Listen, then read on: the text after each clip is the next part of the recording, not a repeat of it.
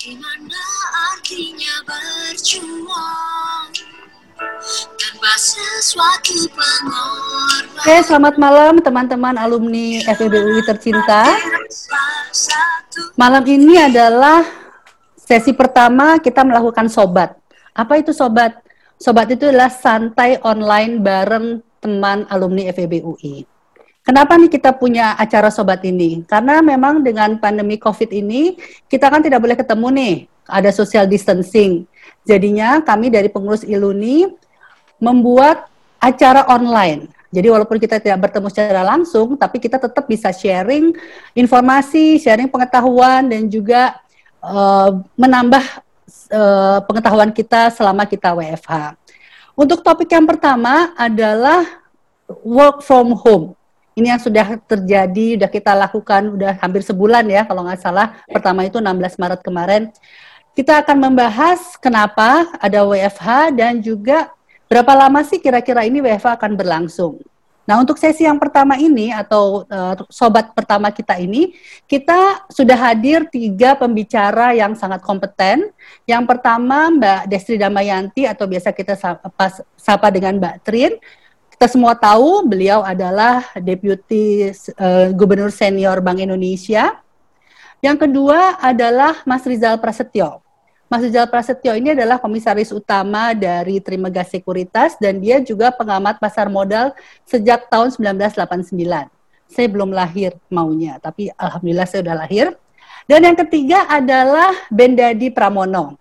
Beliau adalah direktur utama dari PT Angkasa Pura Hotel ketiga narasumber ini akan uh, membagi informasi dan juga insight kepada kita semua apa yang terjadi dalam uh, sektor yang mereka geluti, masing-masing dan kira-kira berapa lama sih bukan WFA-nya itu berlangsung ya, tetapi berapa lama sektor-sektor ini ekonomi kita ini masih bisa bertahan. Oke, jadi sekarang kenapa tadi saya cuma uh, sambil menunggu Mbak Trin sebentar. Uh, tadi kita Eh, dari awal tadi saya bilang bahwa topik pertama kita ini adalah mengenai work from home dan kita rencananya akan mengadakan sobat ini setiap minggu, setiap hari Rabu. Uh, kita coba selama sebulan ini gimana responsnya dan nanti juga minggu depan. Jadi minggu depan itu ada dua kali dalam seminggu depan. Yang pertama hari Rabu dan hari Sabtu. Nah yang hari Rabu itu, Rabu minggu depan itu kita akan membahas mengenai PSAK 71, 72, 73. Ini buat teman-teman yang kerja di sektor keuangan, uh, apalagi yang uh, di accounting, pasti sekarang lagi mikirin gimana nih dengan adanya pandemi uh, COVID-19 ini, PSAK 71, 72, 73 itu gimana? Apakah masih tetap di-applied sebagaimana yang awal atau ada penyesuaian? Dan kita minggu depan juga akan mengundang beberapa narasumber yang kompeten, ada yang dari uh, uh, apa itu uh, eh, DSAK, ada juga praktisi, ada yang dari kantor accounting, accountant. Jadi minggu depan topiknya juga menarik. Sementara untuk hari Sabtunya uh, topik ber yang berikutnya adalah uh, lebih tentang uh, apa yang sebentar. Saya nyontek dulu ya. Yang kemarin itu yang ketiga itu tentang apa ya? Uh, sebentar. Oke. Okay ternyata Mbak Trin ada sedikit uh, masalah ya. technical. Mungkin kita masuk dulu ke Mas Rizal aja ya, Mas ya. Oke, Mas? Oke, nah, Mas Rizal, mungkin Mas Rizal kan dari sektor keuangan. Selama pandemi COVID ini, sektor keuangan memang sektor yang terakhir yang terkena dampaknya. Tapi pastinya dampak dari pandemik ini ke sektor keuangan juga cukup besar. Mungkin Mas uh, Rizal bisa menjelaskan dari awal dari awal tahun lah ya, terutama dari 2-3 bulan terakhir ini, apa aja sih dampak COVID dan WFH ini khususnya ke sektor keuangan baik di Indonesia maupun juga secara global. Monggo Mas. Oke, okay, suara saya oke okay nggak Uti kedengarannya? Oke okay, ya. Oke, okay, selamat malam eh, teman-teman uh, uh, alumni dan juga saya dengar ada mahasiswa ya. Mahasiswa Fakultas uh, Ekonomi dan Bisnis Universitas uh, Indonesia. Jadi yang mau saya katakan memang uh, krisis COVID-19 ini uh, berbeda dengan uh, apa yang saya lihat uh, terjadi di tahun 99, kemudian juga di tahun 2008. Uh, nanti uh, Trin bisa menjelaskan selain ada unsur manusiawinya, orang yang kena penyakit, tapi secara ilmu ekonomi perbedaan mendasar antara yang sekarang dengan apa yang terjadi tahun 98 dan 2008 itu adalah uh, krisis ini diawali dengan kejutan, efek kejut di sisi penawaran, bukan di sisi permintaan. Kalau tahun 99 dan 2008 itu efek kejutnya dari sisi uh, permintaan, kalau ini dari sisi penawaran. Uh, kenapa ini penting? Karena di dunia keuangan ini terutama di Indonesia kita belum punya contekan nih, kita belum punya uh, kepean uh, apa sih yang akan terjadi kalau uh, efek kejut itu berasal dari sisi penawaran bukan dari sisi uh, permintaan. Jadi semua orang ini sekarang sedang meraba-raba di sektor keuangan apa yang akan terjadi. Tapi reaksinya itu bisa kita lihat, mungkin teman-teman juga sudah bisa lihat rupiah itu melemah dari 13.600, 13.700 sampai 17.000 dan hari ini alhamdulillah sudah menguat lagi ke 15.700. Uh, kalau kita lihat US dollar uh, bond kita uh, itu uh, melemah hampir 28 uh, persen, kemudian sudah rebound 13 persen uh, apa uh, rupiah bond kita yieldnya melebar dari 6,8 persen jadi 8,3 persen uh, dan sekarang sudah kembali sekitar level 7,9 persen. Uh, indeks kita uh, jatuh 30 persen dari pertengahan bulan Januari uh, sampai titik terendah itu tanggal 24 Maret dan dari situ kita sudah rebound lagi uh, sekitar 12 persen.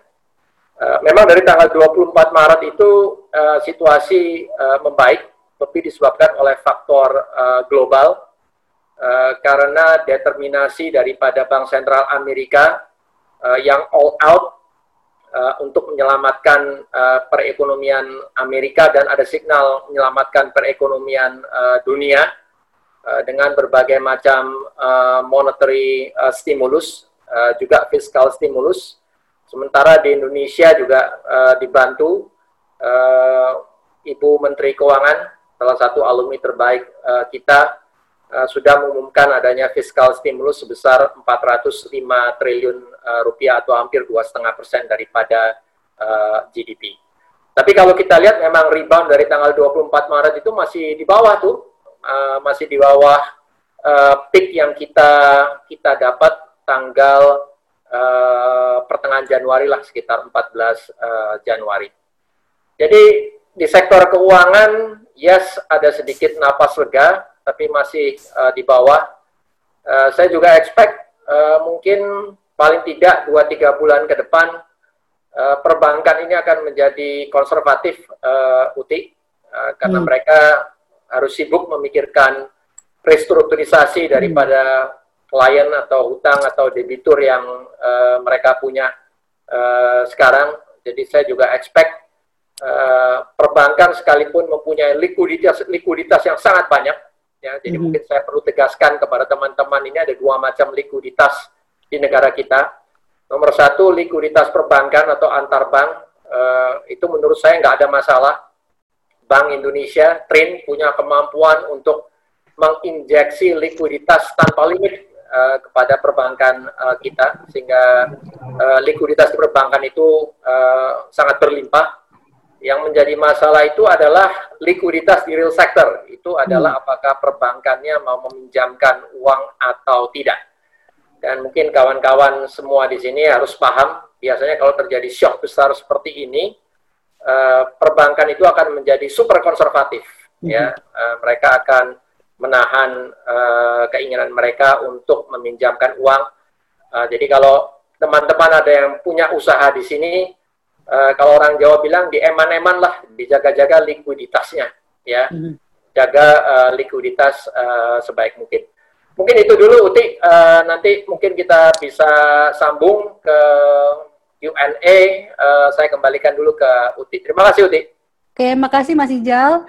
Uh, jadi memang sektor keuangan itu yang paling terakhir, tapi nanti akan paling besar dampaknya. Dan sekarang Mbak Desri, Mbak Trin sudah hadir. Terima kasih Mbak Trin. Uh, nah, bisa kabur sedikit ya Mbak ya.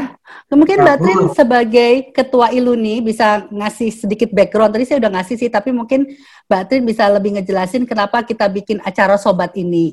Dan mungkin nanti langsung di ini aja Mbak, langsung dijelasin juga uh, dengan COVID-19 ini usaha apa yang atau polisi apa yang sudah dilakukan oleh pemerintah dan berapa lama sih ekonomi kita ini bisa bertahan okay. uh, dengan COVID-19 ini. Silakan Mbak. Oke, okay, Uti, makasih. Hai Jal, terus saya teman-teman semuanya, alumni, uh, para alumni, eh Ben, alumni uh, eh, FEB UI. Oke, okay. um, senang sekali bisa ketemu dengan kalian. Um, mungkin tadi Ijal udah cerita ya sedikit ya, tapi mungkin agak berat. Tapi intinya begini, waktu itu sebelum acara ini eh, kita lagi lagi ngobrol-ngobrol lah ya kan biasa kan karena work from home ada aja ide-ide gitu. Terus uh, kita pikir gimana caranya ya kita menyapa teman-teman sekalian uh, yang biasanya kan kita rutin ketemu mau sepedaan kayak mau goes mau running apa segala macam gitu kan. Terus kita kan ada breakfast forum itu juga akhirnya nggak kejadian. Nah akhirnya apa gimana caranya ya? Oh coba deh kita ngadain obrolan santai yuk sambil uh, lewat uh, apa web webinar gini ya lewat zoom kayak apa segala macam um, sambil pertama nambah ilmu kedua juga paling nggak bisa bertukar pikiran gitu Nah akhirnya prosesnya cepat banget tuh seminggu kita belum punya tadinya nih uh, web kayak begini dengan lengkap ada iluni FEBU segala macam. Akhirnya cepat-cepat dibuat teman-teman dan alhamdulillah ini adalah tayangan pertama Uti. Jadi ya. uh, ini kita lagi sambil nyoba nih hari ini bisa smooth atau tidak. Jujur aja nih aku pindah dari satu laptop ke laptop lain karena sebenarnya lagi meeting juga tuh lagi meeting KSSK tuh komite Tapi aku pikir ini sangat penting sekali karena saya pengen menyapa teman-teman semua, para alumni uh, eh, FEB UI, di mana pun uh, kalian berada, kita bisa dekat dengan ya. kemajuan teknologi seperti ini. Nah, jadi mungkin gini Uti, saya juga mau ngasih tahu sedikit. Jadi teman-teman, memang uh, untuk topik yang pertama ini, temanya itu adalah uh, memang terkait dengan work from home ini, work from home. Kenapa harus ada work from home? Kemudian how long? Tadi mungkin Ijal dan terangin juga. Nah, habis itu kita gabung-gabung tuh tema-temanya tuh macam-macam ya. Mungkin ini sekedar ini juga ya teaser buat teman-teman yeah. sekalian karena kita akan uh, rutin minggu depan tuh seminggu dua kali mendatangi teman-teman. Tiap hari Rabu sama hari Sabtu. Kalau hari Rabu ya mungkin agak-agak berat dikit gitu ya. Hari Sabtu dia lebih yang santai-santai. Jadi eh, eh tergantung nanti kalau teman-teman ada permintaan apa, topik apa yang menarik, kirim aja, kirim aja ke eh, admin kita. Nanti kita akan pertimbangkan karena ini sebagai gambaran nih teman-teman. Untuk hari Rabu depan itu hmm. kita mau ngomong ini nih PSAK 71, 72, 73. 73. Ini sekarang menjadi meter sekali gitu loh dengan adanya dengan kondisi ekonomi yang seperti ini, keuangan seperti ini, perbankan juga seperti ini, eh masih ada PSAK 173. Nah, itu kita akan benar-benar mengundang ahlinya nih, pakar kita uh, yang di Ikatan Akuntan Indonesia. Nah, kemudian uh, hari Sabtunya, ya hari Sabtunya teman-teman sekalian, kita akan lebih santai. Itu kita ambil temanya apa? Fit and mental, jadi well-being selama work from home ini kan ada orang yang depresi gitu kan, nggak nyaman gitu. Tapi bagaimana kita menyikapi itu? Nah, itu nanti kita bahas di hari Sabtu. Terus abis itu ada lagi nih teman kita yang anak-anak milenial kan banyak nih ada Adi Zing. Dia akan ngomong mengenai milenial dan fintech. Dan alhamdulillah teman-teman ini Investri itu teman kita juga si Adrian uh, dia baru dapat injeksi dari hmm. uh, apa investor asing. Bayangin hmm. lagi kondisi kayak gini masih dapat injeksi. Ya, confidence terhadap Indonesia masih ada gitu kan. Hmm. Kemudian abis itu, nah ini lucu lagi nih teman-teman. Hari Sabtu depan ya, tanggal 2 Mei, itu kita akan bicara apa? Sharing session, pengalaman kalian selama work from home. Bayangin kita kan udah tiga minggu lebih ya. Jadi ini minggu. udah empat minggu malah. Jadi Uti yang nggak pernah mikir apa jago ahli bikin kopi, tiba-tiba dia ahli bikin kopi. Temanku tiba-tiba dia jadi terus di, disebar-sebar apa dia. Jadi jadi bisnis gitu loh. Dia tawar-tawarin dan uh, oke okay, oke okay juga gitu. Terus banyak lah. Terus juga pengalaman apa? Tuh kayak Ijal, Ijal pakai topi so rambutnya gondrong. Dia dia nggak berani, nggak nggak berani. Gak biasa gunting. Hari gini kan karena ada distance itu kan keep distancing. Jadi jadi lucu aja deh. Nanti itu ada pengalaman-pengalaman yang lucu selama work from home. Nah terakhir yang di sesi kelima, eh keenam, jadi kita baru coba enam sesi ini, itu ada namanya restrukturisasi aset. Karena kan kita tahu sekarang, tadi Jal udah ngomong, Putih juga bilang, ini masalah COVID, kesehatan, dia berlanjut dalam akhirnya jadi masalah ekonomi dan dia berlanjut lagi dalam akhirnya menjadi masalah sektor keuangan. Nah, sekarang kita tahu bagaimana OJK segala macam itu mengeluarkan kebijakan restrukturisasi uh, loan ataupun uh, apa aset. Nah, itu hmm. nanti kita akan bahas. Jadi intinya kita mau santai, tapi juga kita ingin menambah knowledge ke teman-teman sekalian berdasarkan pengalaman dari eh, teman-teman uh, kita juga yang memang ada yang di, di bank, ada yang di regulator, ada yang di bisnis. Kayak nanti si Iben, Iben juga akan cerita gimana tuh dia dari jauh sebagai CEO bisa uh, me, me, me, membuat perusahaannya dia juga jalan terus gitu. Bagaimana komunikasi dengan staffnya dan seterusnya. Ti, mungkin aku ngomong gitu aja ya, Ti ya.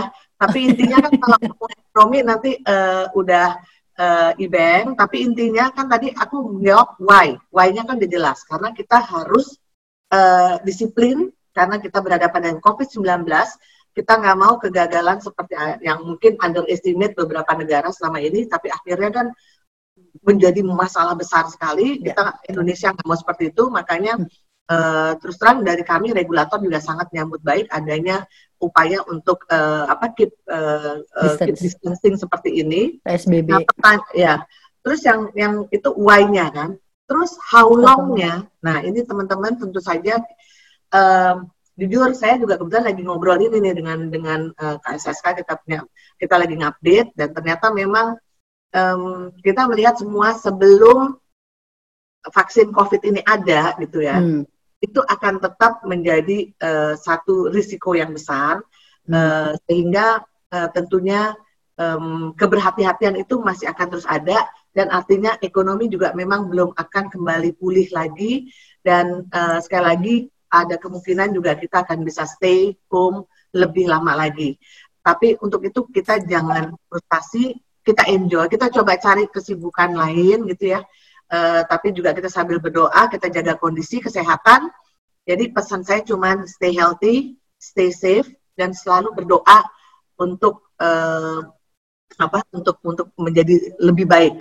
Karena saya percaya sekali di balik di balik musibah seperti ini, ujian seperti ini pasti akan ada hikmahnya. Mungkin itu dulu dari saya. Okay. Uh, sudah bergabung, jangan lupa kita akan ada selalu Rabu, Sabtu jam 8 sampai jam 9. Jadi keep uh, stay tune di uh, home apa di kita ini ya, web kita. Sobat. Web kita. Ya, di sobat sobat uh, apa namanya sih? Sobat santai, santai apa? Santai online ngobrol bareng teman. Siap. Itu nggak sih? Kebanyakan ya? Teman-teman itu benar. Oke. Oke, makasih Mbak. Ya. Sampai nanti aku rapat lagi ya di Oke, okay, makasih Mbak Trin. Di laptop sebelah. Thank you. Oke. Okay. Kasih. Thank you, Jal. Oke. Okay. Oke, okay. tadi Mbak Trin udah bilang kalau kita memang uh, COVID ini sampai vaksinnya ditemukan, memang ada kemungkinan peaknya itu akan berulang kali. Jadi memang kita perlu jaga stamina kita juga. Nah sekarang yang panas ketiga, Beng, manggil Mas juga enggak karena kita seangkatan ya Beng ya. Kita akan 2007 kan ya. Iya, iya 2007.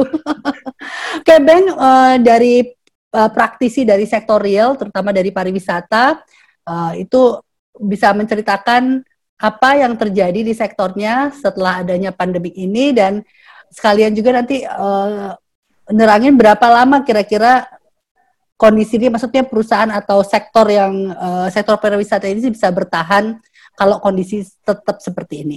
Oke, Beng, silakan. Oke, Uti, thank you. Selamat malam, Uti, Om Ijal, tadi juga Mbak Trin, terima kasih semuanya. Uh, juga sobat-sobat uh, alumni FEUI yang sudah gabung di acara sobat yang pertama ini. Selamat malam sekali lagi. Saya juga menyapa kalau saya lihat di chat ini ada Mbak Pamela. Mbak Pamela ini ketua Iluni MIPA UI. Jadi terima hmm. kasih. Uh, ini ada eh, tamu-tamu uh, dari ketua-ketua Iluni. Selamat bergabung. Terima kasih juga buat supportnya. Oke, okay.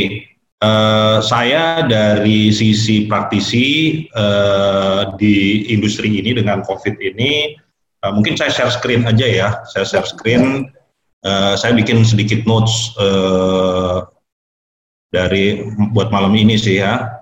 Oke. Okay. Udah kelihatan ya? Udah. Tinggal digedein. Oke. Okay. Oke. Okay.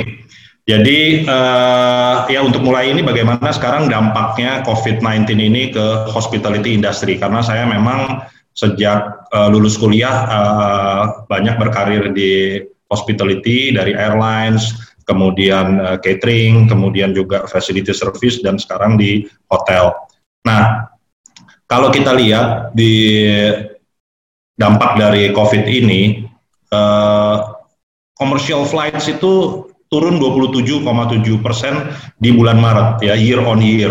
Tetapi 27 persen ini sebetulnya agak mislead karena kalau kita lihat ini grafik yang biru itu adalah yang 2020, yang hijau ini yang 2019. Okay. Kalau kita lihat di minggu ketiga itu dropnya jauh banget, sampai dropnya sekitar 63 persen.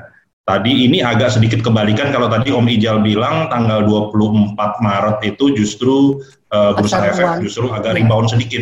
Hmm. Kalau di industri uh, hospitality justru sekitar minggu ketiga kalau di Indonesia sendiri pas tanggal 25 Maret kebetulan memang hari libur itu dropnya makin dalam. Ya hmm. sekarang kita tinggal less than 10% dari normal bisnis kita. Itu dari sisi uh, commercial flights yang uh, ada. Nah, ini di internasional 27% dan relevan juga kalau kita lihat di beberapa media elektronik Garuda itu sudah mengurangi penerbangannya sampai 40 persen. Dan kalau menurut saya sekarang sih mungkin lebih lagi ya. Kemarin hmm. saya juga baca uh, Air Asia, Tony Fernandez sudah announce bahwa 96 persen dari fleetnya itu on ground. Hmm. Jadi eh, nggak uh, terbang, hanya 4 persen, sementara tetap hmm. harus bayar uh, lease, tetap hmm. harus bayar uh, tenaga kerja dan sebagainya. Kalau kita lihat dari uh, airport, sisi airport, khususnya di uh, Indonesia Tengah dan Timur di Angkasa Pura 1 itu aircraft movement year on year quarter 1 2020 itu turun 29 persen dibandingkan hmm. 2019.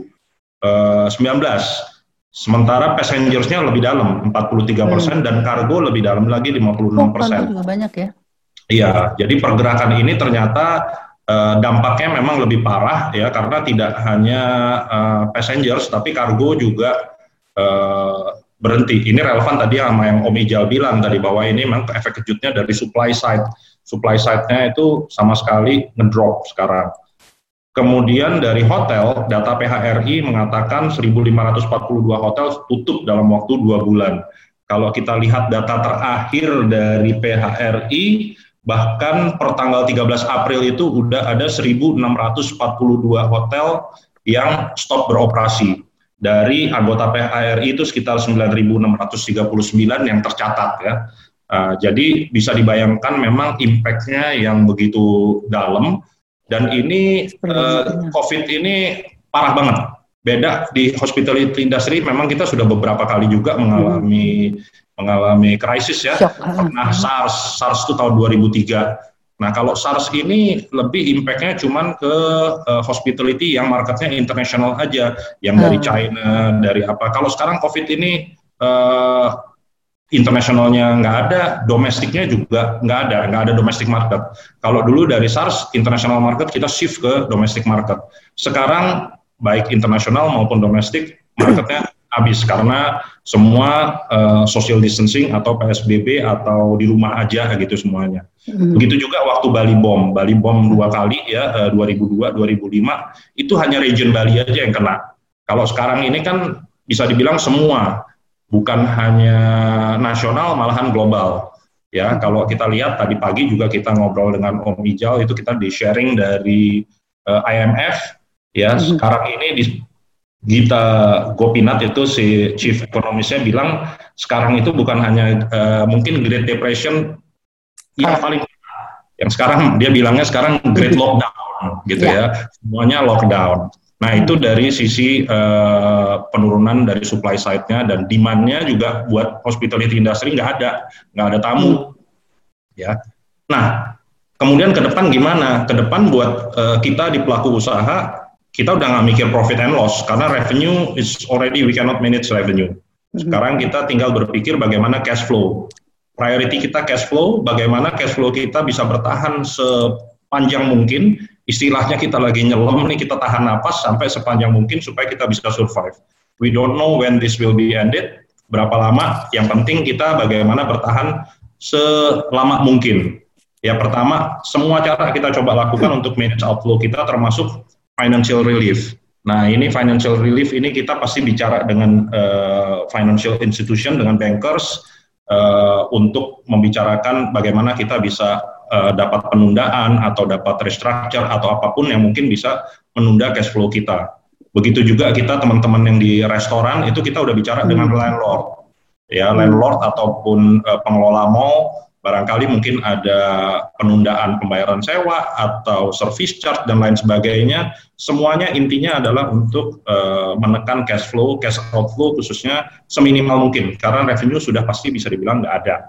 Gitu ya. Kita lakukan operational efficiency di berbagai bidang hotel yang tadi sekitar 1.600an udah tutup, tapi kalau kami karena kita hotel di bandara, kita masih support airportnya, jadi kita masih buka tetapi uh, wing tertentu udah kita tutup. Kita udah uh, mengurangi biaya utilitas juga, gitu ya, listriknya, airnya, wing-wing tertentu kita tutup. Breakfast sudah nggak ada buffet lagi, cuman ala carte dan sebagainya. Pokoknya kita coba semaksimal mungkin untuk menekan biaya supaya kita bisa bertahan sepanjang mungkin. Nah, kalau kita lihat dari data IATA, International Air Transport Association, ini uh, baru dipublish juga, rata-rata airlines itu punya daya tahan cash flow-nya hanya dua bulan, eh, mediannya dua bulan. Kalau kita lihat memang yang di Middle East, nah di sini ya, yang di Middle East ini uh, masih bagus. Memang mereka cash flow-nya atau uh, cadangannya cukup kuat. Tetapi kalau kita lihat yang di Asia Pacific, ini bahkan slightly lower than dua bulan, ya. Dan uh, ini juga para pengusaha Eh, di Apindo, di PHRI semua udah bilang bahwa rata-rata hanya bisa bertahan sampai dengan Juni. Ya, setelah itu eh, eh, belum tahu lagi kira-kira seperti apa. Bahkan mungkin THR juga eh, mungkin dicicil atau mungkin dicarikan pembayaran yang separuh dan sebagainya. Ini yang coba dipikirkan oleh eh, kita sebagai pelaku usaha. Intinya adalah untuk bertahan, kita coba manage outflow kita, dan kita coba uh, sepanjang mungkin bertahan. Semua investasi sudah kita stop, semua pengeluaran yang nggak perlu udah kita stop, bahkan sampai juga ke karyawan kita juga uh, bicarakan sekarang kalau hotel-hotel yang tutup itu sudah rata-rata sudah unpaid leave, ya. Nah, uh, kemudian pertanyaan selanjutnya apa kita yang bisa kita lakukan? Kita sebagai leaders dari suatu uh, institusi atau korporasi, apa yang bisa kita lakukan? Paling nggak kalau di sini saya catat paling nggak ada tiga gitu yang harus kita lakukan. Yang pertama, bagaimanapun juga kita uh, harus dapat trust dulu gitu, harus dapat trust dari uh, stakeholder yang ada di sekeliling kita. Gimana caranya? Yang pertama kita harus punya clear plan dulu. Clear plan bagaimana kita ke depan mau ngapain supaya bisa keluar dari krisis ini. Ya, plannya adalah tadi ya coba bertahan, coba survive. Uh, karena itu kita punya rencana yang jelas dengan efisiensi dan uh, beberapa rules yang kita buat di, uh, di dalam korporasi kita. Untuk itu kita bikin uh, clear and transparent communication ke stakeholder, khususnya tadi ke financial institution, ke landlord atau uh, malls, kemudian kepada karyawan juga. Jadi kita terus terang kondisinya seperti ini, kemampuan kita seperti ini, plan kita seperti ini, sehingga ini yang kita harapkan bisa memperpanjang daya tahan kita dengan stamina kita untuk bisa bertahan sampai dengan sekian bulan ke depan. Yaitu yang pertama. Yang kemudian yang kedua dengan situasi work from home uh, untuk teman-teman kita khususnya uh, yang di back office, yang di keuangan dan sebagainya, kita tetap harus pertahankan semangat kerja dari employee kita mereka jangan berasa libur nggak kerja gitu ya WFH terus libur nggak nggak begitu tapi uh, bahwa ini kita tetap bekerja seperti biasa karena itu uh, produktivitas ini perlu dilakukan. Kita sebagai leaders harus maintain dan kita coba uh, seperti ngantor seperti biasa aja di office like.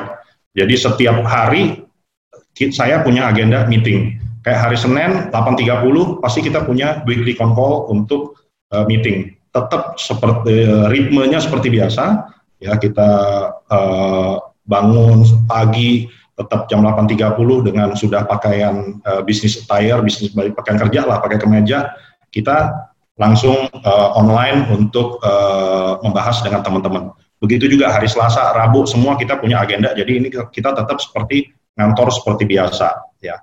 Kemudian yang ketiga, kita harus mempersiapkan diri kalau COVID ini sudah selesai, kemudian menjadi seperti apa?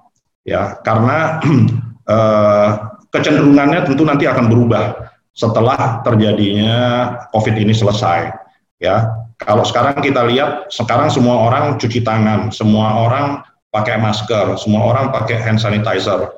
Ini sebetulnya adalah sesuatu yang normal di industri uh, food manufacturing atau di industri farmasi udah seperti itu standarnya. Tapi Eh, nggak uh, tertutup kemungkinan setelah COVID nanti ini menjadi satu standar baru. Semua restoran ada uh, hand sanitizer-nya gitu. Ini mungkin uh, akan mempengaruhi ke depannya kita perilakunya seperti apa. Karena itu kita coba untuk mempertahankan produktivitas dari pegawai, nah, kita manfaatkan momen-momen ini selain dari working from home uh, seperti biasa, kita bikin online training. Online training untuk mungkin uh, memperkuat operasional kita, Eh, merefresh dan sebagainya dan juga kita manfaatkan juga kalau di tempat saya kita bikin malah uh, continuous improvement project. Jadi masing-masing uh, kepala departemen itu punya satu project yang akan dilakukan paling tidak sampai dengan bulan April ini apa sampai 29 Mei yang sudah di-announce BNPB sebagai uh, social distancing, kita harus punya satu project yang bisa kita uh, lakukan sebagai improvement. Mungkin itu berupa uh, otomasi atau apa pun juga yang nantinya pada akhirnya adalah mempersiapkan setelah COVID ini selesai, kita harapkan kita bisa rebound dengan lebih cepat, kita bisa rebound dengan lebih ready. Jadi eh, kira-kira seperti itu ya. Sekaligus tadi juga saya lihat di, di, di Q&A ada uh, Mas Helmi 83, Helmi Hananto yang tanya, ini uh, mulainya dari mana? Mungkin nanti uh, Om Ijau bisa jelasin lebih jauh, tapi yang pasti sektor turisme atau hospitality ini mungkin yang pertama kali terdampak gitu ya. Dan tadi eh, daya tahannya sebetulnya nggak terlalu jauh, sekitar tiga bulanan, tetapi ini berbeda dari satu perusahaan ke perusahaan yang lain. Dan kita semua sedang berpikir gimana caranya kita eh, bisa bertahan selama mungkin. Mungkin itu dulu Uti. Eh, selanjutnya saya kembalikan ke Uti. Eh, nanti mungkin kita lanjut di Q&A. Oke, terima kasih Bang. Jadi memang sektor pariwisata itu yang pertama kali berdampak dan ternyata dua tiga bulan ke depan lah ya dan seperti tadi uh, offline kita udah cerita udah ngobrol-ngobrol sedikit sama bank kayaknya ini uh, analoginya itu seperti kita kalau lagi harus berenang tapi berenangnya itu kita di dalam air nyelam gitu dan makin lama nyelamnya itu makin makin dalam makin dalam dan gimana caranya supaya kita bisa nahan napas kita sampai kita sampai di ujung satunya gitu ya Bang ya. Oke. Nah, sebelum kita masuk ke Q&A, mungkin ada sedikit jeda iklan yang, yang akan sebentar akan ditayangkan, yaitu uh, apakah iklannya sudah siap? Siap. Ya, oke. Okay. Mari kita nikmati dulu iklan layanan masyarakat berikut ini. Silakan.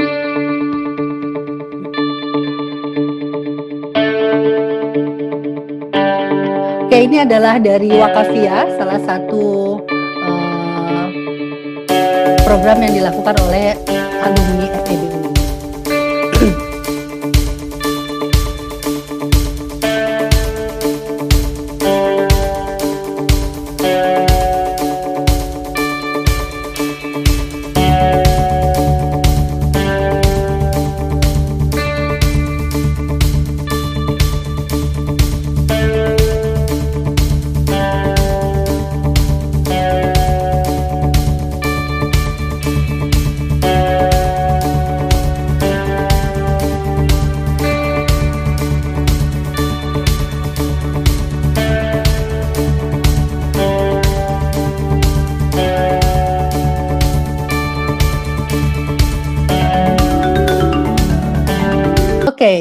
Jadi tadi jedanya adalah iklan layanan masyarakat. Uh, mari kita membantu saudara-saudara kita, terutama frontliner yang kita dapat kemewahan untuk stay di rumah jauh dari uh, COVID-nya, tetapi beberapa saudara kita sebagai frontliner uh, bertugas untuk menangani pasien-pasien yang terkena dan mereka mempunyai risiko yang sangat tinggi. Jadi kalau misalnya ada yang berkesempatan untuk memberikan sumbangan bisa melalui wakafia. Dan sedikit ada uh, voting, ya, ada polling, ya, coba bisa diklik.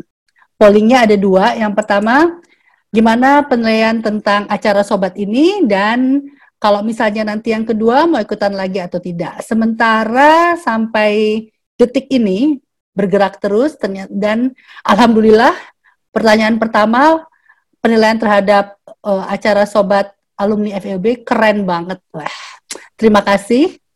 Dan kalau nanti ada yang kedua tentang PSAK 7171717273 mau ikutan lagi apa enggak? 70% bilang mau. Oke masih ditunggu pollingnya ya sampai acara ini selesai. Nah, seperti janji kita tadi, uh, kita akan mulai ke Q&A. Yang pertama adalah pertanyaan dari Mas Helmi Hananto. Untuk Om Ijal, Om Ijal alias Mas Rizal Prasetyo.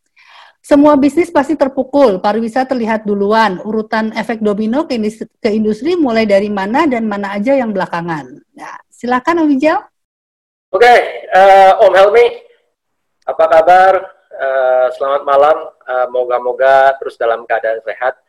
Jadi uh, yang Ibeng cerita itu tadi benar. Jadi pada dasarnya karena krisis COVID ini uh, asal muasalnya adalah kekhawatiran orang untuk berpergian, ya. Jadi kekhawatiran orang untuk berpergian, sehingga yang terkena itu pertama kali adalah industri transportasi yang mengangkut uh, manusia, kemudian uh, industri pariwisata karena orang tidak mau uh, melakukan perjalanan yang uh, jauh. Uh, di industri pariwisata itu ada hotel, ada restoran, ya, juga industri entertainment, ya, industri hiburan. Jadi bioskop, uh, itu segala macam akan uh, akan uh, terkena. Uh, dampak kedua, turunan kedua daripada uh, COVID-19 uh, ini adalah uh, karena industri-industri tadi itu uh, dipaksa, dipaksa untuk melemah, ya, dipaksa untuk uh, melemah, maka supporting industrinya yang ada di situ juga uh, melemah. Jadi uh, ini terutama itu adalah UMKM yang mensuplai sabun kepada uh, hotel ya atau petani-petani uh, sayuran yang biasa mensuplai bahan baku kepada uh, restoran, oke? Okay? Uh, dan di negara kita ini kan uh, sektor transportasi itu tidak saja dilakukan oleh perusahaan besar kan, tapi dengan adanya demokratisasi daripada industri transportasi itu, maka pengemudi-pengemudi ojek online itu juga uh, juga uh, terkena, ya. Nah, ini mau saya satu katakan perbedaan dari krisis tahun 99 dan 2008 itu adalah krisisnya tidak dimulai dari perbankan. Ya. Tahun 98 dan to some certain extent 2008 itu krisisnya memang dimulai dari perbankan.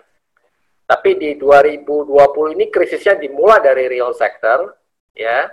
Akibatnya karena perbankan kita ini dalam 20 tahun terakhir ini sudah berevolusi menjadi institusi yang menjaga prudensi, uh, bahkan terlalu prudent, ya, uh, menjaga uh, apa namanya uh, kapitalnya, likuiditasnya. Begitu ada krisis semacam ini, maka perbankan kita menjadi super konservatif Nah, begitu perbankan kita ini menjadi super konservatif, sudah ini dampaknya menjadi ke mana-mana. Ya, karena apa?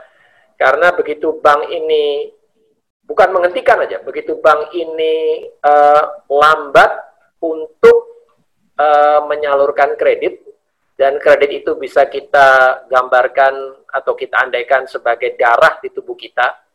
Jadi kalau jantungnya badan kita ini mompanya sedikit lambat aja, maka darah yang mengalir ke tubuh kita juga akan lambat. Yang terjadi adalah seperti itu. Akibat perbankannya takut, maka dia tidak mau menyalurkan kredit baru dengan pertumbuhan seperti sebelum adanya COVID. Ya, ini dampaknya eh, apa namanya? Eh, menjadi melebar ke semua perekonomian. Begitu kira-kira Uti. Moga-moga Om Helmi mendapat jawabannya.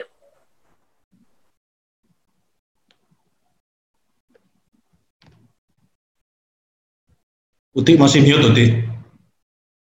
Uti masih mute.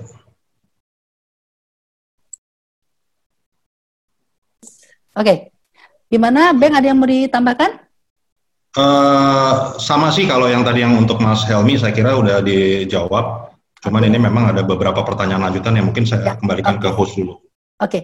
Uh, eh, pertanyaan yang kedua adalah dari Mas Andika Surya Dharma. Saya panggil Mas aja ya biar aman. Ternyata saya panggil dia ternyata lebih senior dari saya kayaknya semua. Ngakunya muda. Uh, pertanyaannya, permisi, menurut pandangan kakak-kakak dengan adanya restrukturisasi kredit di era pandemik ini, sejauh mana ya mekanisme untuk mengatasi kemungkinan moral hazard dari debitur?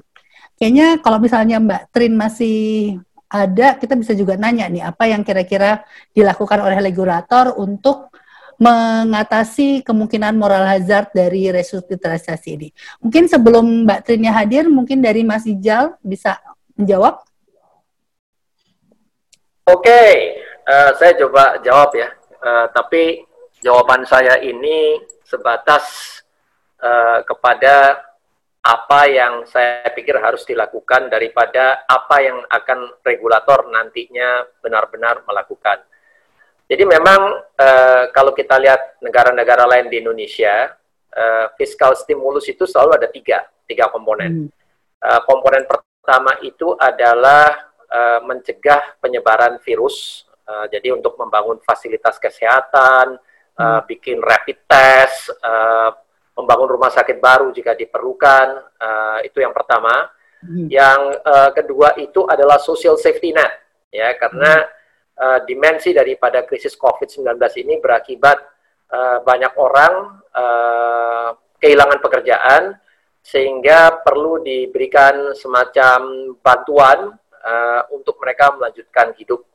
Dan yang ketiga itu adalah komponen uh, menjamin kelangsungan ekonomi dan juga yang lebih penting lagi adalah menjamin adanya pemulihan ekonomi. Jadi ada dua komponen nih. Yang di ketiga ada dua komponen, menjamin kelangsungan ekonomi dan menjamin pemulihan ekonomi. Ya. Jadi kalau tadi yang uh, restrukturisasi itu uh, adalah bagian ketiga uh, menjamin kelangsungan daripada ekonomi. Uh, tentunya restrukturisasi ini kalau yang dicanangkan pemerintah itu uh, adalah untuk UMKM yang di bawah uh, 10 miliar itu sudah uh, sudah jelas uh, bahwa uh, akan ada penangguhan uh, pembayaran uh, pembayaran bahkan mungkin bukan penangguhan ya mungkin sudah dihilangkan biaya bunganya tapi hmm. debiturnya masih berkewajiban untuk mengembalikan uh, pokok pinjaman ya Nah, restrukturisasinya sendiri itu kalau di atas 10 miliar memang harus bergantung kepada banknya eh, masing-masing. Uh, Tentunya ada prinsip uh, prudensi di sini. Jadi uh, untuk mencegah moral hazard itu uh, tidak semua loan bisa di uh, restructure, ya.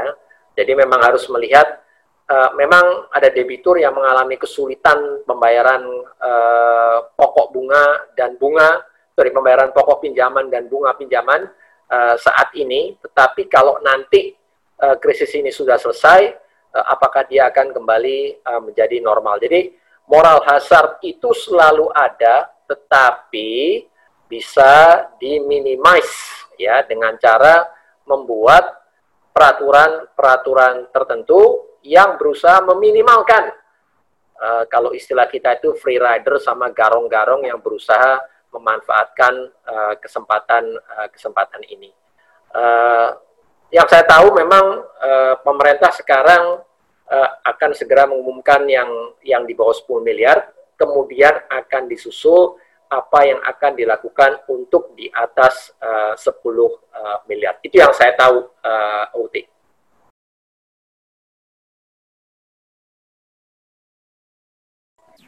Uti masih mute itu. Oke, lupa. Oke, Mbak Trin masih belum bergabung, jadi kita mungkin ke pertanyaan selanjutnya dari Bang Nanan Syahnan Purba. Pertanyaannya, pengangkutan logistik sekarang berkurang frekuensi penerbangan dan lain-lain karena mungkin menggunakan alokasi dari penerbangan komersial mengangkut penumpang. Bagaimana kalau usul ke maskapai maskapai kalau diperbanyak penerbangan logistik atau kargo? Mungkin Bang yang bisa menjawab setelah berkecimpung di uh, penerbangan sekian lama. Silakan, Oke, okay. Uti. Uh, Ti, ini kan kita sampai jam 9 ya. Boleh nggak yes. saya ada beberapa pertanyaan juga di bawah yang mungkin saya bisa sekalian okay, uh, rangkum boleh. kalau boleh. Oke. Okay. Ya. Uh, jadi yang ini untuk uh, Om Nanan nih mengenai penerbangan kargo prinsipnya sih airlines kayaknya sih sekarang ready aja gitu ya. Kalau mau ada kebutuhan untuk kargo, prinsipnya mereka ready. Masalahnya nggak ada demandnya, nggak ada yang mau hmm. uh, mengirimkan barangnya. Tapi kalau misalnya ada kebutuhan pengiriman barang, uh, charter atau apa pun, itu airline saya kira uh, ready. Mereka punya kapasitas yang cukup dan uh, siap untuk melakukan itu. Kemudian mungkin saya agak lompat di bawah ini saya lihat tadi Avanti. ada Mbak Avanti Fontana ya Hmm. Uh, Mbak Avanti Fontana di sini kalau di sini tanya apa terobosannya untuk uh, sektor industri pariwisata. Ya tadi kembali. Jadi kalau kita lihat nanti uh, sekarang ini pasti kita nggak punya apa-apa, nggak banyak yang bisa kita lakukan pilihan selama masa masa pandemi ini masih berlangsung. Tapi yang kita mesti lihat adalah mungkin uh, post krisisnya gitu ya Nah, uh, itu ada yang disebut sebagai revenge traveling gitu. Jadi orang udah kelamaan di lockdown, balas dendam. Pasti mau uh, cepet-cepet juga nanti kalau udah boleh, udah aman, mungkin uh, mencari alternatif untuk refreshing lah. Uh, tentunya ada banyak hal yang uh, mesti dipertimbangkan. Pertama, bagaimana keamanan dari negara tersebut, kemudian di daerah tujuan apakah sudah oke, okay, ya, dan uh, kemungkinan besar ini orang akan beralih nggak akan jauh-jauh perginya. Jadi lebih banyak staycation dulu kali gitu ya. Jadi ke hotel di uh, kota cuman untuk uh, merefresh lah. Jadi itu mungkin salah satu yang bisa dilakukan. Ya. Kemudian uh, sekarang ini kan juga lebih banyak berkembang order online tadi ya kayak GoFood atau apa pun yang by online produksi F&B semua mengalihkan ke order online.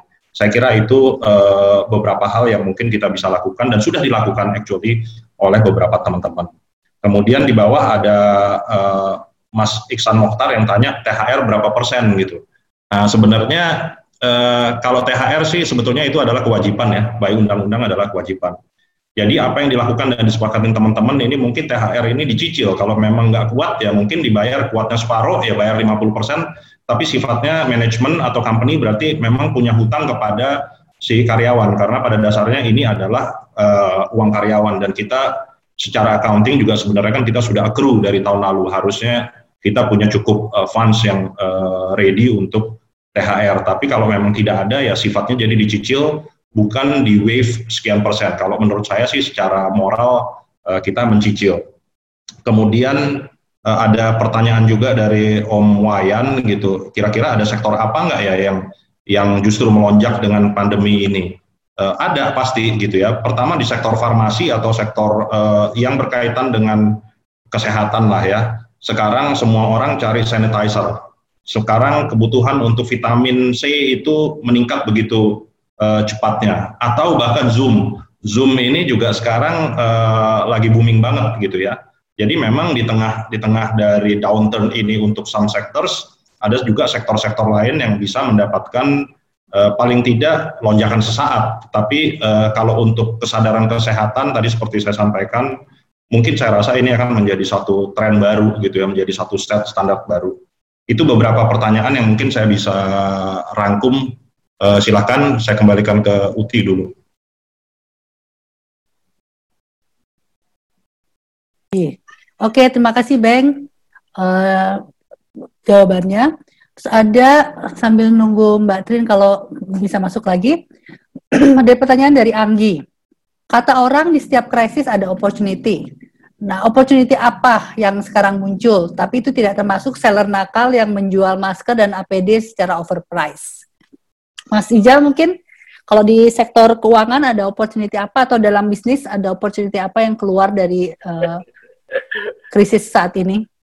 Uh, kalau di profesi saya itu yang sekarang lagi on demand itu adalah lawyer yang uh, jago masalah restrukturisasi hutang, sama financial advisor yang uh, bisa mendampingi debitur untuk bicara dengan uh, kreditur ya karena memang uh, demand untuk melakukan restrukturisasi ini akan besar dan nanti akan kita bahas di uh, sobat nomor 6 ya nomor 6 ya Uti ya oke okay. Uh, tapi kalau di luar sektor keuangan tadi Ibeng sudah uh, sebutkan misalnya permintaan akan uh, segala sesuatu yang bersangkutan dengan kesehatan itu akan uh, naik, oke? Okay? Uh, ini juga tadi ada pertanyaan uh, dari Om Rudi Hotman ya.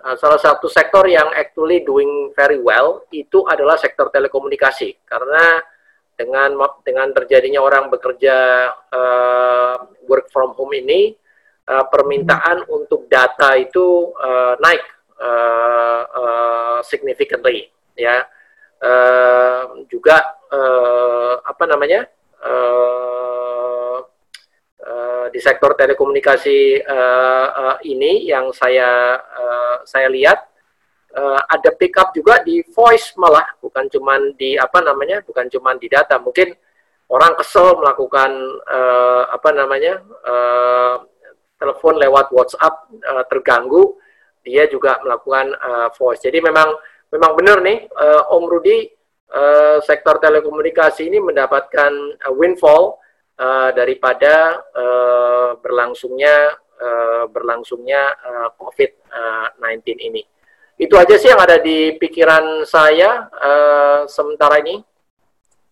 Beng, ada? Uti. Ada tambahan, Beng? Eh, cukup sih. Uh, Cukup ya. Ya mungkin, tapi justru saya mau mau mau lihat ini saya mau tanya juga ke Om Ijal tuh. Ada pertanyaannya Om Irwan Afif tuh menarik tuh. Mm -hmm bagaimana kira-kira kurs 6 bulan ke depan? Terus uh, ini kelihatannya Om Ijal cocok nah. nih sobat. Om Ijal jam 9 kita, ada konkol lagi. Jadi dia kita semua dengerin nih Om. gitu ya. uh, kita masih ada 4 menit lagi. Uh, jadi begini oke? Okay. rupiah itu menurut saya unik. Kenapa rupiah itu unik? Karena negara kita seperti teman-teman mengetahui itu kan uh, mempunyai defisit transaksi berjalan ya Defisit transaksi berjalan itu kasarnya adalah gambaran seberapa besar supply dolar yang kita punya di negara ini dan seberapa besar uh, demand akan dolar di negara ini, ya. Jadi kalau data terakhir itu negara kita ini setiap tahunnya rata-rata kekurangan dolar itu sebesar 20 sampai 25 miliar dolar, ya. Nah, dari mana asal supply uh, mengurangi apa namanya kekurangan US dollar tadi? US dollar sebesar 20 sampai 25 miliar dolar itu ditambal dengan yang namanya foreign direct investment dan juga portfolio flow. Nah, nature daripada foreign direct investment ini relatif uh, stabil ya. Jadi setiap tahun tuh running sekitar 10 sampai 15 miliar dolar. Yang susah itu adalah menebak yang namanya portfolio flow karena dia itu sangat volatile ya. Nah, ya seperti kita lihat di bulan Maret, kenapa rupiah kita dari 13.600 menjadi 17.200 at one point itu simply karena portfolio investor itu menarik uangnya keluar uh, dari uh, uh, Indonesia, sehingga dalam waktu yang sangat singkat permintaan dolar itu jauh melebihi supply dolar yang bisa uh, atau yang ada uh, di market sehingga Bank Indonesia saat itu harus membantu dengan menggunakan uh, cadangan uh, uh, devisa ya. Jadi kalau ditanya bagaimana nih prediksi nilai rupiah ke depan kalau tidak ada kalau tidak ada uh, apa namanya uh, efek kejut lagi uh, dari investor asing keluar dari uh, Indonesia saya sih melihat nilai rupiah itu cenderung di level antara 15.000 sampai 15.500 ya. Uh, tapi kalau masih ada investor luar yang mau keluar, ya agak berat uh, karena supply dolar kita ini uh, memang uh, uh, apa namanya uh, sekarang ini tidak banyak, tetapi sedang diusahakan oleh pemerintah untuk meningkatkan supply dolar. Jadi kalau nggak salah minggu lalu pemerintah kita bisa mendapatkan uh, tambahan dolar sebesar 4,3 miliar uh, dari menerbitkan uh, hutang luar negeri. Nah ini ada Mbak Trin nih. Uh, Trin mau jawab nggak pertanyaan Trin? Yang yang mana nih? Wah, pertanyaan yang tentang bentar nih. Pertanyaan Kurs rupiah dan tingkat bunga. Prediksi uh, nilai tukar dan suku bunga enam bulan ke depan, Trin. itu susah sekali. Tapi kalau kalau nilai tukar itu walau alam. Walaupun gubernurku bolak-balik bilang sekarang ini rupiah ini undervalued. Uh, jadi uh, makanya kita lihat juga sekarang kan dia udah mulai masuk lagi ke 15-an ribuan ya, 15.500. Tapi still uh, namanya nilai tukar itu banyak yang di luar kontrol kita. Tadi aku dengar sebentar uh, Ijal ngomong memang permasalahan di kita supply demand itu kan tidak match. Jadi yang banyak masuk akhirnya BI. Nah, BI itu memang sejak 2018 kita punya instrumen yang memang sangat efektif untuk menjaga stabilitas rupiah.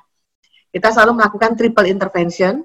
Yang pertama kita masuk di spot, yang kedua kita masuk di DNDF. Ini nggak pernah ada nih dulu di NDF. Makanya dulu tuh kita habisnya selalu di spot, spot sampai waktu krisis 2018 uh, BI ngabisin sekitar 30 miliar US dollar. Nah sekarang ada di NDF. Di NDF itu adalah kayak hedging instrumen yang selama ini banyaknya tuh di Singapura. Namanya NDF, Non-Deliverable Forward.